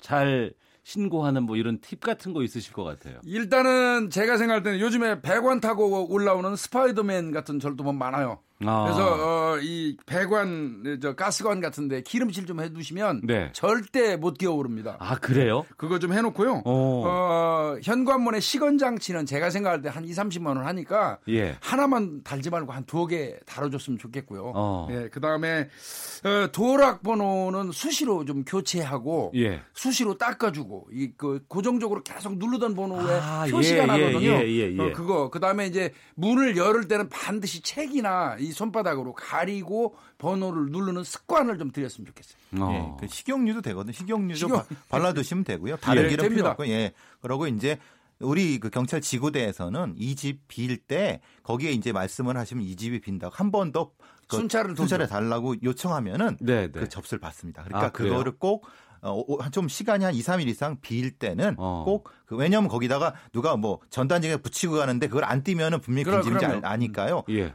순찰 대원들한테 그런 거 알려 주시면 팁이 될 수 있습니다. 예. 어디선가 봤었는데 뭐 불을 한두 개 켜놓고 나가는 것도 도움이 된다 그러는데 근데 그래요? 그것도 효율적이진 않아요. 그래요? 불이 켜져 있지 않아야 될 심야 시간대 여전히 켜져 있으면 어. 그것도 오히려 타켓이 될 수 있어요. 그러니까 예. 새벽 네. 6시 해가 떴는데 불이 켜져 있으면 음. 이건 이상한 거거든요. 예, 예. 그러니까 가장 좋은 거는 지구대에 그것을 음. 알리면서 그 도와달라고 하는 게 제일 창문 다 예. 잠그고요. 예. 아무리 창문 다 잠그고 예. 도로 깨끗하게 좀 닦아주시고 소주로 닦으면 됩니다. 예. 소주로 먹다 남으면 기름기 어. 닦는 거니까. 예. 그리고 이제 빌라라든가 이런 곳에 있는 분들 낮은 층에 있는 분들은 이제 배관 같은 거 식용유 발라놓고, 발라놓고 지구대에 우리 가니까지 챙겨주세요라는 거. 경비실에도 얘기해놓고. 그렇죠. 알겠습니다. 자, 김복준 한국범죄학연구소 연구위원 배상원 프로파일러와 함께 아는 경찰 마치도록 하겠습니다. 두 말씀 고맙습니다. 고맙습니다. 헤드라인 뉴스입니다. 내년부터는 정부가 예산 편성 과정에서 규제를 미리 파악해 규제 완화와 재정 투입을 동시에 하는 방안을 추진하기로 했습니다. 바른미래당, 민주평화당, 정의당 등 야삼당은 국회 예산 동결 등을 전제로 한 의원 정수 330석 확대와 정당 득표율에 정비례하는 의석 배분 제도인 100% 연동형 비례대표제 도입을 골자로 한 선거제 개혁 협상안을 제안했습니다. 올해 표준 단독주택 공시가격이 오늘 확정돼 모레인 25일에 공시됩니다. 지방자치단체에서 파악한 올해 전국 표준 주택의 공시가격 상승률은 10.19%이고 서울은 20.7%로 전해지고 있습니다. 유엔 안보리 대북제재위원회가 최근 4개 인도주의 단체의 대북 물품 반입에 대한 제재 면제를 승인했습니다. 경찰이 구조 동물들을 무분별하게 안락사시켰다는 의혹을 받는 동물권 단체 케어의 박소연 대표에 대한 수사에 착수했습니다. 지하철 내 미세먼지를 줄이기 위한 예산이 새롭게 편성되고 중대형 화물차에 대한 조기 폐차 보조금이 대폭 늘어납니다. 지금까지 라디오 정보센터 조진주였습니다. 이어서 기상청의 윤지수 씨입니다. 네, 미세먼지와 날씨 정보입니다. 지금 서울을 비롯해 전국적으로 초미세먼지 주의보 또 미세먼지 주의보가 내려진 곳이 많습니다. 주로 서쪽 지역이고요. 강원도나 경상남도, 제주도 지방을 제외하고 대부분 발효 중이라는 점 참고하시기 바랍니다. 수치를 봐도 서울은 초미세먼지가 1세제곱미터당 54 마이크로그램, 또 미세먼지는 73 마이크로그램을 나타내고 있고요. 특히 경기도나 세종, 충청북도 지역은 초미선 초미세먼지와 함께 미세먼지도 매우 나쁨 단계를 보이고 있는 상황입니다. 그나마 다행이라면 전 시간부터 바람이 불면서 서울은 시야가 조금씩 확보되고 있습니다. 한때 2.5km 정도로 좁혀졌던 시야가 지금은 16km 정도로 확대가 됐는데요. 바람이 불면서 대기 확산이 원활해지고 있기 때문에 이렇게 중부지방부터 농도는 조금씩 낮아지겠습니다. 내일은 전국적으로 보통이거나 좋은 상태를 유지할 것으로 예상이 됩니다. 하늘은 맑은 상태입니다. 이 맑은 가운데 오늘 낮 최고는 서울 6도를 비롯해 부산은 12도 등 전국은 5도에서 13도의 분포로 평년 기온을 크게 웃돌 것으로 보입니다. 하지만 북풍이 불고 있어서 오늘 밤 기온은 큰 폭으로 떨어지고 내일 아침은 서울과 대전, 청주가 영하 6도, 철원은 영하 13도 안팎까지 예년 이맘때 아침 추위 예상되고 있습니다. 지금 서울 기온은 5.8도, 습도 27%입니다. 지금까지 미세먼지와 날씨 정보였습니다. 다음은 교통 상황 알아보겠습니다. KBS 교통정보센터의 박경은 씨입니다. 네, 고속도로 교통량은 많지 않은데요. 돌발 상황들 주의하셔야겠습니다. 영동고속도로 강릉 쪽이고요.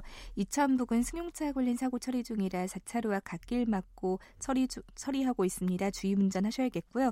또 중부 내륙고속도로 창원 쪽으로는 상주 터널 갓길입니다. 고장난 화물차 주의하셔야겠습니다. 경부고속도로 서울 쪽으로 기흥 부근 5차로 막고 고장난 버스 처리하고 있는데요. 차로 변경에 유의하셔야겠고요. 요르 양재에서 반포 쪽으로 밀립니다. 반대 부산 쪽으로는 잠 원에서 서초까지 지체입니다. 서울 외곽순환고속도로 일산 판교 쪽으로 장수에서 송내까지 밀리고요. 반대 일산 판교 쪽으로 서안함에서 광암터널, 또 서울부터 송내까지 속도 늦춥니다. 제2경인고속도로 인천 쪽으로는 문학 부근인데요. 갓길에 고장난 화물차 서 있고요. 또 남동 부근에서 문학 2km 구간 정체되고 있습니다. KBS 교통정보센터였습니다.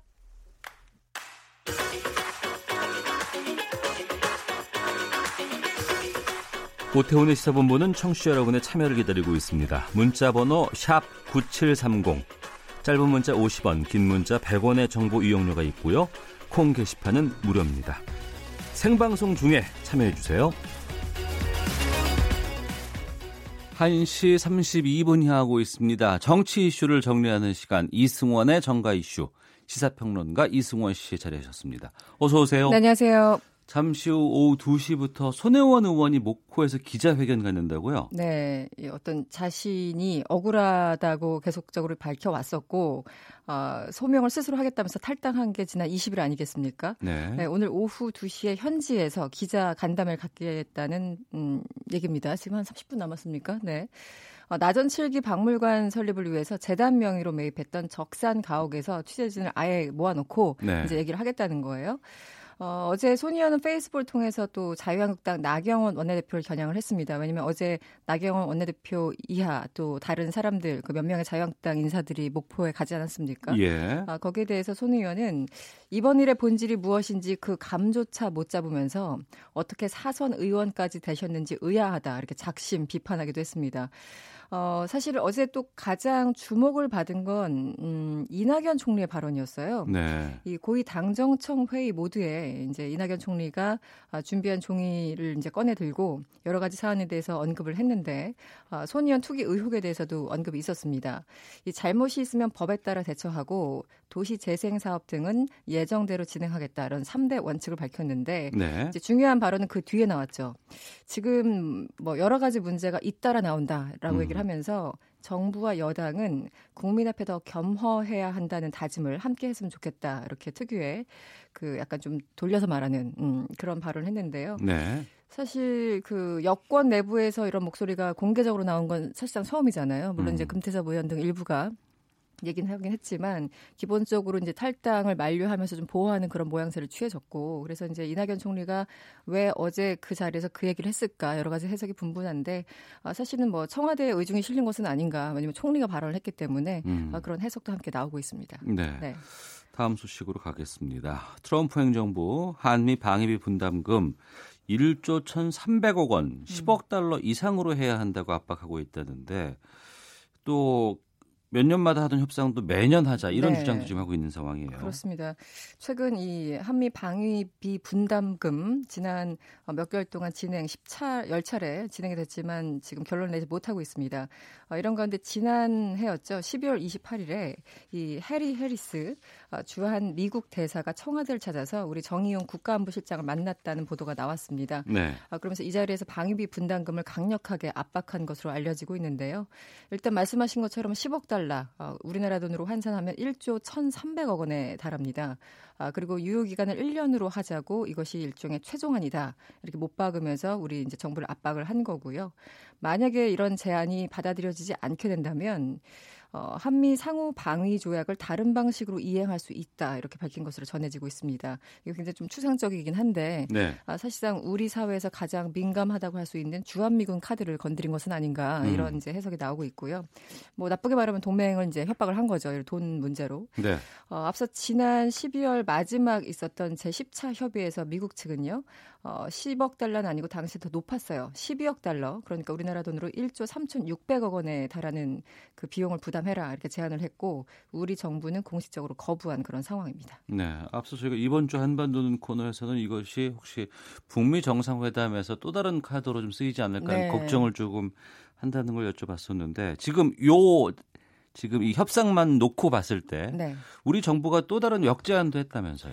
네, 기본적으로 우리나라 돈으로 1조 원을 넘기면은 국회 통과가 어렵다. 음. 아, 그리고 국민 설득도 쉽지 않다면서 9,999억 원을 역제안한 것으로 알려지고 있습니다. 이 얘기는 왜 우리도 어디 가서 만 원 하면은 비싸 보이는데 9,900원 하면은 어 약간 고민되는 것처럼 네. 이게 숫자가 주는 어떤 그런 느낌인데 음. 기본적으로 그 그런 거예요. 그러니까 1조 원이라는 것은 우리 국민들이 갖고 있는 일종의 심리적인 장벽이다. 이건 네. 이제 육자 회담에 아, 초대 수석 대표를 했던 지금 음. 더불어민주당 이수혁 의원이 예. 워싱턴 포스트와 이제 인터뷰하면서 이런 표현을 썼어요. 심리적 장벽이다. 그러니까 1조 음. 원은 안 된다 이런 뜻이죠. 예. 그러니까 어찌 됐든 간에 이렇게 거의 1조 원에 육박하는 돈으로 이제 올라가게 된다면은 지난해 분담금이 9,600 2억 원이었는데 어, 여기보다 4.1% 증액된 금액입니다. 음. 어, 이 얘기는 무슨 얘기냐면 우리 물가 인상률보다 훨씬 높다는 뜻이에요. 네. 그렇기 때문에 많이 올라가는 그런 수치고 어, 또 이제 매년 5년마다 이렇게 협상을 했었는데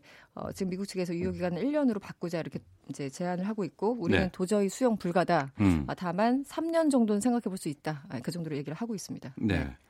사실 확인이 좀 필요한 부분이 이거 같은데 트럼프 대통령이 그러니까 우리나라가 분담금을 상당히 조금만 부담하고 있다 이렇게 좀 주장하고 있는 상황 아니겠어요? 네. 근데 실제로 한 50% 정도를 제공하고 있다고 하고 또 이 외에 들어가는 비용이 3조 4천억 원이나 이미 들어가고 있다라고 하는데 이렇다면 적은 금액을 우리가 지불하고 있는 게 아니잖아요. 아니죠. 그러니까 일단 트럼프 대통령의 숫자 자체가 잠, 잘못 입력됐어요. 예. 그러니까 대선 캠페인 기간 때도 그랬었고 동맹국들 특히 부자 동맹국들 그러니까 한국과 미국 그리고 뭐 나토 이쪽을 얘기하는데 네. 그들이 되게 굉장히 돈을 조금만 부담하고 있다라고 얘기를 하면서 어, 주한미군을 하여튼 유지하는 전체 비용이 35억 달러가 되는데 뭐 한국 정부는 6억 달러밖에 지불 안 하고 있다. 그런데 이게 정말 뜬금없는 숫자거든요. 음. 어, 이 얘기를 확인할 수 있는 거는 일단 그 빈센트 브룩스 전 주한미군 사령관 있지 않습니까? 네. 2016년 상원에 나와서 이런 얘기를 하고 있어요. 실제 한국이 주한미군 전체 주둔 비용의 약 50%를 내고 있다. 음. 이것은 뭐 행정부 사람이 직접 확인한 거니까 예. 기본적으로 트럼프 대통령이 잘못 인식을 하고 있는 겁니다. 어, 어쨌든 그 더 중요한 것은 일단 2018년 기준 우리는 어, 6그 아까 말씀드린 것처럼 환 원화로 한다면은 9,600억 원 이상을 지금 현금성으로 지원을 하고 있어요. 네. 근데 이거와 별개로 들어가는 게 또 많죠. 왜냐하면 우리는 토지도 제공하고 음. 건물도 제공하고 무상으로 무상으로 예. 도로세, 전기세 이것을 아주 저렴하게 제공하거나 아예 면제해주고 있어요. 각종 세금도 거의 다 면제. 네. 아, 게다가 미군이 공무 수행 중에 기물을 파손하거나 음. 이런 이럴 때도 우리 정부가 배상금을 대신 내주고 있어요. 예. 그러니까 이런 직간접적인 것을 다 하면 3조 4천억 원을 더 우리가 지원하고 있다 이런 숫자가 나온다고 합니다. 이건 음. 이제 신동아 보도에서 제가 인용을 한 건데. 네. 어, 그러니까 지금 우리가 뭐 1조 원 가지고 얘기를 하고 있지만 이거 외에도 우리 눈으로 보이지 않는 돈이 3조가 훌쩍 넘어가니까 굉장히 음. 많이 부담을 하고 있는 거예요. 근데 네. 여기에 대해서 우리가 그 트럼프 대통령을 혹은 트럼프 행정부를 제대로 그 이해시키지 못하고 있는 것은 아닌가 이런 음. 지적도 함께 나오고 있습니다. 네. 알겠습니다.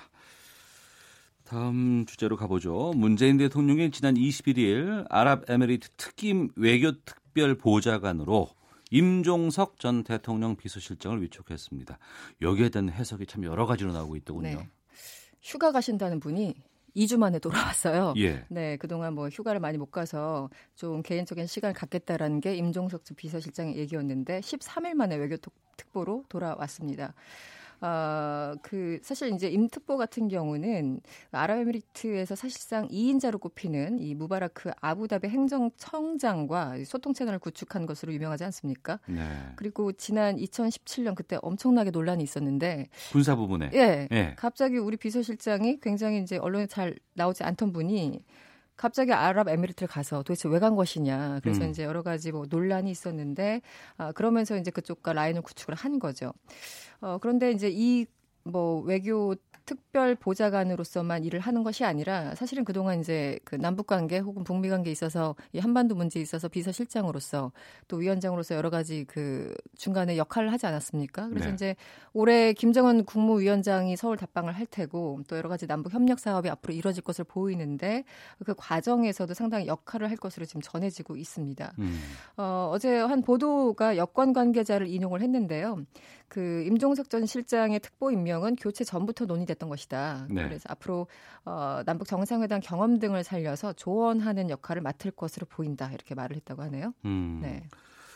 자, 그 이라크 특임 외교 특보도 한병도 전 정무수석 비서관을 위촉했다고 하는데 네. 임종석 한병도 이 전직 비서관들에게 상당히 좀 신뢰를 계속해서 보내고 있다는 방증 아닐까요? 그렇죠. 그 2주 전에 이제 이분들이 안녕히 계세요라고 인사를 했는데 다시 이제 한꺼번에 돌아왔으니까 아, 그만큼 좀 신뢰를 보내고 있는 것 같은데요.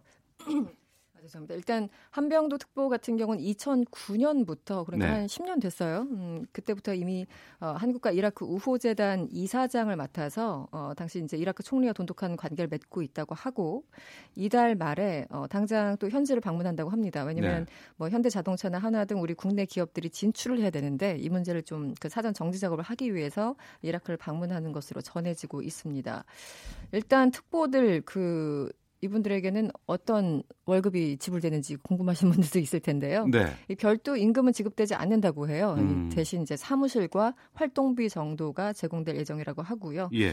어, 어쨌든 그 뭐 임종선 전 실장이나 어, 한, 한병도 뭐 비서관 모두 내년 총선 출마 검토를 하고 있는 것 같아서 뭐 음. 뭐이 일을 언제까지 맡을지는 사실 미지수입니다. 네. 알겠습니다. 그리고 청와대가 탁현민 의전 비서관실 선임 행정관의 후임으로 전 KBS PD인 서수민 씨를 검토 중인 것으로 알려졌다라는 보도가 네. 나오고 있는데 그 전에 그럼 탁현민 행정관 사표가 수리됐다는 얘기네요? 이제 결정되면 수리하겠다라는 거고요. 어. 지난 7일에 사표를 내고 예. 11일부터인가 이제 휴가를 갔어요. 뭐 예. 지금은 오늘이 벌써 20 며칠이니까 다시 돌아왔을 텐데 어. 일단은 후보를 검토하고 있다는 거는 사표 수리를 해주겠다라는 의지죠. 네. 네. 아, 조선일보 보도였는데요. 어, 현재 대통령 행사 연출 기획을 담당할 후보들에 대해서 이제 검토를 하고 있다. 그 중에 한 명이 어, 서수민 전 PD도 이제 후보로 포함돼 있다. 이렇게 얘기를 했다고 하고요. 예. 어, 여기에 대해서 오늘 이제 기자들이 질문을 했는데요. 청와대 김의겸 대변인은 인사 내용은 대통령이 결정하기 전에 말씀드리기 어렵다. 뭐, 음. 뭐, 당연한 대답을 했고요. 네. 어, 어쨌든 서전 PD는 뭐 2010, 아, 1995년에 입사해서 2016년에 KBS에 사표를 내셨어요. 음, 예. 그리고 지금은 어, 일을 그만둔 상태로 뭐 미국에 체류 중이다 이런 얘기가 나오고 있습니다. 음, 네. 그러니까 어, 확정이 된 건 아니고 또 몇몇 후보 중에 이 서수민 전 PD가 끼어 있다 이렇게 그렇죠. 이해를 하면 되나요? 네, 복수의 후보 중에 한 명으로 알려졌다 이렇게 어. 이해하시면 될 것 같습니다. 알겠습니다. 네. 그리고 지금 확인을 해봤더니 네. 태현민 행정관의 사표가 어제 수리가 됐네요. 아 어제 됐습니까? 예 예, 아. 예. 지금 어. 막그 탁현민 행정관은 거의 환호를 지르고 있겠네요. 그렇게 나가고 싶었는데. 네. 예. 자 오늘 말씀 여기까지 듣도록 하겠습니다. 시사평론가 이승원 씨 함께했습니다. 고맙습니다. 네, 고맙습니다.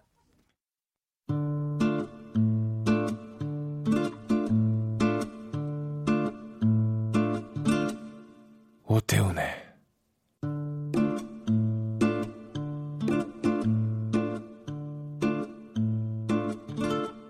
시사본부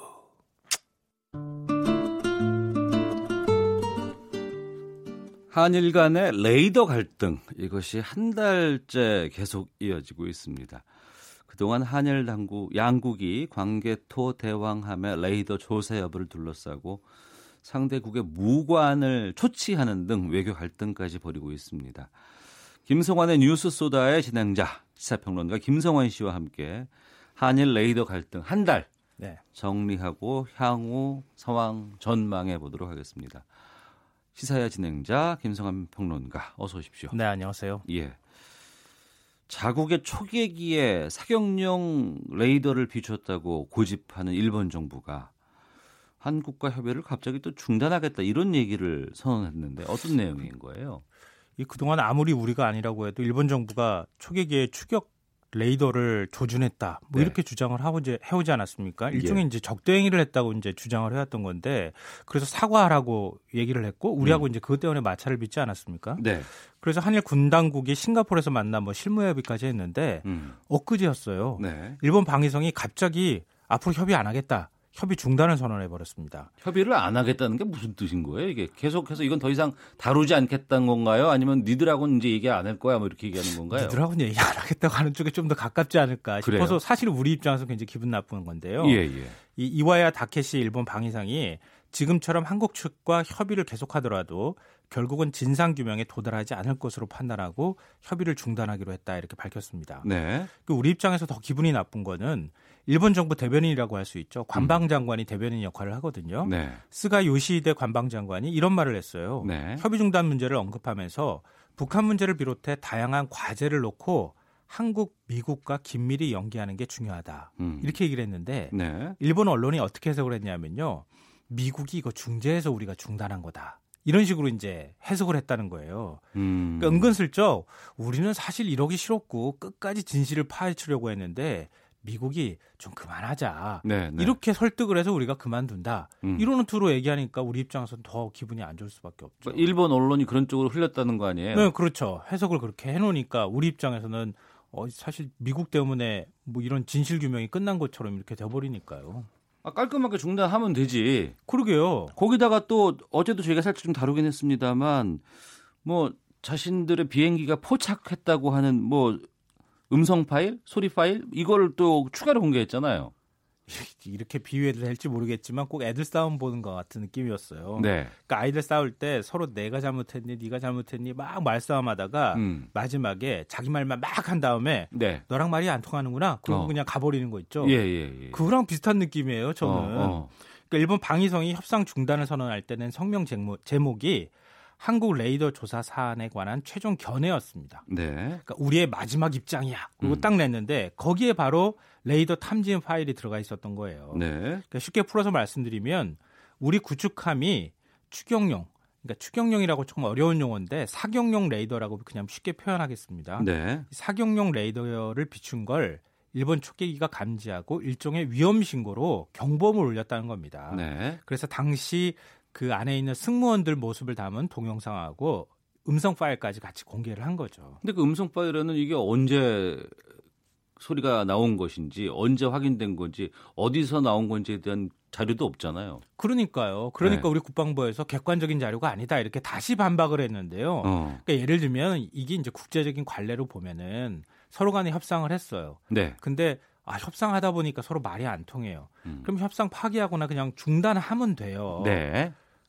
그리고 난 다음에 협상 내용은 보통은 공개 안 하잖아요. 네. 근데 일본 같은 경우에는 그 내용 다 공개하고 더 이상 말이 안 통해. 그런 다음에 우리의 마지막 증거야 그러면서 툭 던지고 가버린 거예요. 음. 그러니까 국방부 입장에서 보면은 협상 중단 선언하면은 하면은 그냥 국방부는 가만히 있으면 사실은 되는데 우리 국방부도 가만히 있을 수 없잖아요. 네. 그래서 다시 반박 자료를 공개를 했습니다. 음. 그러니까 국방부에 따르면 탐지음은 주변 잡음이 전혀 없는 가공된 거였다고 합니다. 가공? 네. 어. 그러니까 탐지음이 동영상하고 음성이라는 거는 별도로 분리할 수 있잖아요. 예, 예. 근데 동영상에 있는 거하고 실제로 경보음이 울리는 것은 별도로 만들어져서 얹은 것 같다는 거예요. 네. 그 왜냐하면은 음성 파일이라고 하는 거는 주변에 비행기 소리도 들어가고 사람 말소리도 들어가고 여러 가지가 들어가야 되잖아요. 그럼요. 예, 예. 근데 경보음이 울릴 당시에 파일을 분석을 해 보니까 그런 잡음이 없었다는 거예요. 음. 이거는 인공으로 올려 가지고 가공으로 올려서 얹은 것이다. 네. 이렇게 얘기를 하고 있고요.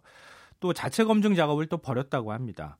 그러니까 사건 당일인 작년 12월 20일과 같은 조건에서 두 차례 전투 시험, 승주원 인터뷰, 전투 체계와 저장된 자료를 분석을 했더니 음. 우리 추경 레이더, 사격 레이더가 조사되지 않았다고 하는 명백하고 과학적인 결론에 도달했다 이렇게 밝혔습니다. 네. 방금 전에도 말씀하셨던 것처럼 이게 객관적인 일본 측이 주장한 음성 파일이나 그 파일이 객관적이라고 판단이 되려면 녹음 일시, 음. 당시 비행기 방위, 주파수의 특성 이런 것들이 동시에 같이 기록이 돼 있어야 되잖아요. 그렇죠. 예, 예. 또 그게 없다는 거예요. 어.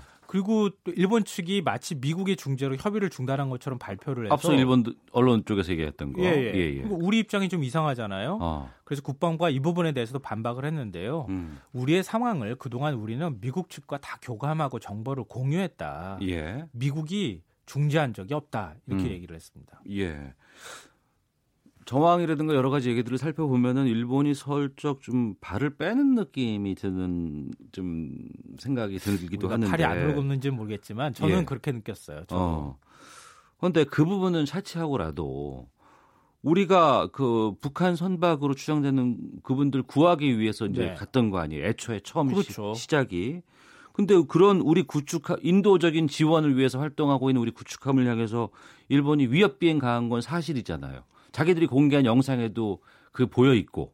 근데 자기들은 위협 비행한 게 아니라고 지금 주장하고 있는 거죠. 아직도 그 부분은 인정 안 하고 어, 있어요. 인정 안 하고 있죠. 어. 그러니까 일본 당국이 또 반박을 했던 내용이 뭐였냐면은 작년 4월과 8월 세 네. 차례에도 비슷한 거리에서 한국 함정을 촬영을 했지만 네. 한국 측에서 문제 제기하지 않았다. 어. 그럼 위협 비행이라고 느끼지 않았던 거 아니냐 이렇게 얘기를 하는 거고요. 네. 우리 군 당국은 음. 그때는 거리가 1, 2km 떨어진 거리였는데 네. 지난달 20일에는 500m까지 접근을 하고 함정에서 볼 때 고도 한 150m까지 접근을 한 상태에서 비행기가 지나갔다는 거예요. 예.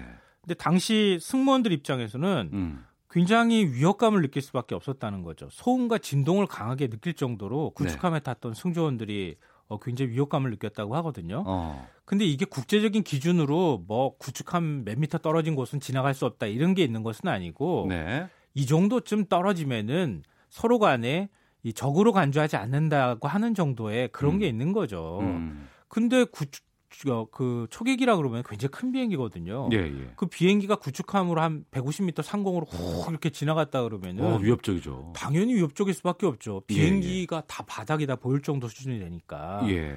근데 이거는 일본 측에서 여전히 인정하고 있지 않은 상황입니다. 음. 그리고 어 일본 초계기가 어 만약에 이제 위협 비행을 위협 비행을 했다고 하면은 어 당시에 우리 구, 그가 인도적인 활동으로 이 선박을 구출하는 작업을 구조하는 작업을 했다고 하는데 굳이 위협 비용을 할 이유도 사실은 없잖아요. 그렇죠. 그리고 그렇게 또 가까이 갈 이유도 없는 거고. 음. 촬영을 위해서였다 그러면 멀찍이 떨어져서 촬영해도 충분히 할 수 있거든요. 요즘 카메라 성능 좋아요. 어, 그러니까요. 예. 그럴 이유가 없는데 왜 그렇게 가까이까지 접근했느냐.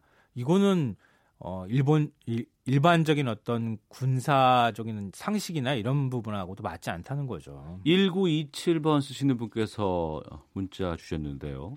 우리 측 대응도 어중간한 듯합니다. 왜 우리는 일본처럼 강하게 대응하지 못할까요? 일본의 기만 살려주는 꼴이 돼버린 건 아닌지라고 의견 주셨는데, 그러니까 이렇게 주장이 맞서고 있는 상황이라고 한다 그러면 네. 한일 양국이 뭐 구축함, 초계기, 이 운항 기록, 비행 기록 다 공개해 보자 이렇게 하면 안 되나요? 결론부터 말씀드리면 그거는 거의 어렵습니다. 왜냐하면은요. 아, 예. 어, 우리 군은 제3자를 통한 과학적이고 객관적인 검증을 받아들일 용의가 있다 이렇게 얘기를 했어요. 네. 근데 일본은 이거 싫다. 음. 어, 한국 군함 레이더 정보 전체를 다 그냥 통째로 달라 이렇게 얘기를 하고 있거든요. 어, 그건 군사 기밀 되게 중요한 거 아닌가요? 그렇죠. 어. 바로 그 부분에서 문제가 되고 있다는 거예요. 예, 예. 특히 이제 전파 기록 같은 경우에 레이더와 관련되어 있는 어떤 그 정보를 담고 있다고 하면은요, 음. 그거는 정말 그 군사 기밀에 해당이 되거든요. 네. 왜냐하면은요, 그게 만약에 전파의 어떤 특성이라든가 이런 것들이 각 국가에서 사용하는 게 군 당국에서 사용하는 게 다 다르거든요. 음. 그러니까 그 전파의 어떤 특성이 공개가 되면은 예를 들면은 상대국 뭐 비행기가 온다 그러면은 그 비행기의 전파를 교란할 수 있는 전파를 쏠 수도 있잖아요. 예. 그러니까 그거는 애초부터 공개하기가 좀 쉽지 않은 거였다는 거죠. 음. 그러니까 이렇게 돼 버리니까 이번 사건의 실체가 밝혀질 수 있을까? 그러니까 지금 이런 상황으로 가게 되면 그냥 미궁 속으로 빠질 가능성이 굉장히 높다고밖에 볼 수가 없는 거죠. 예.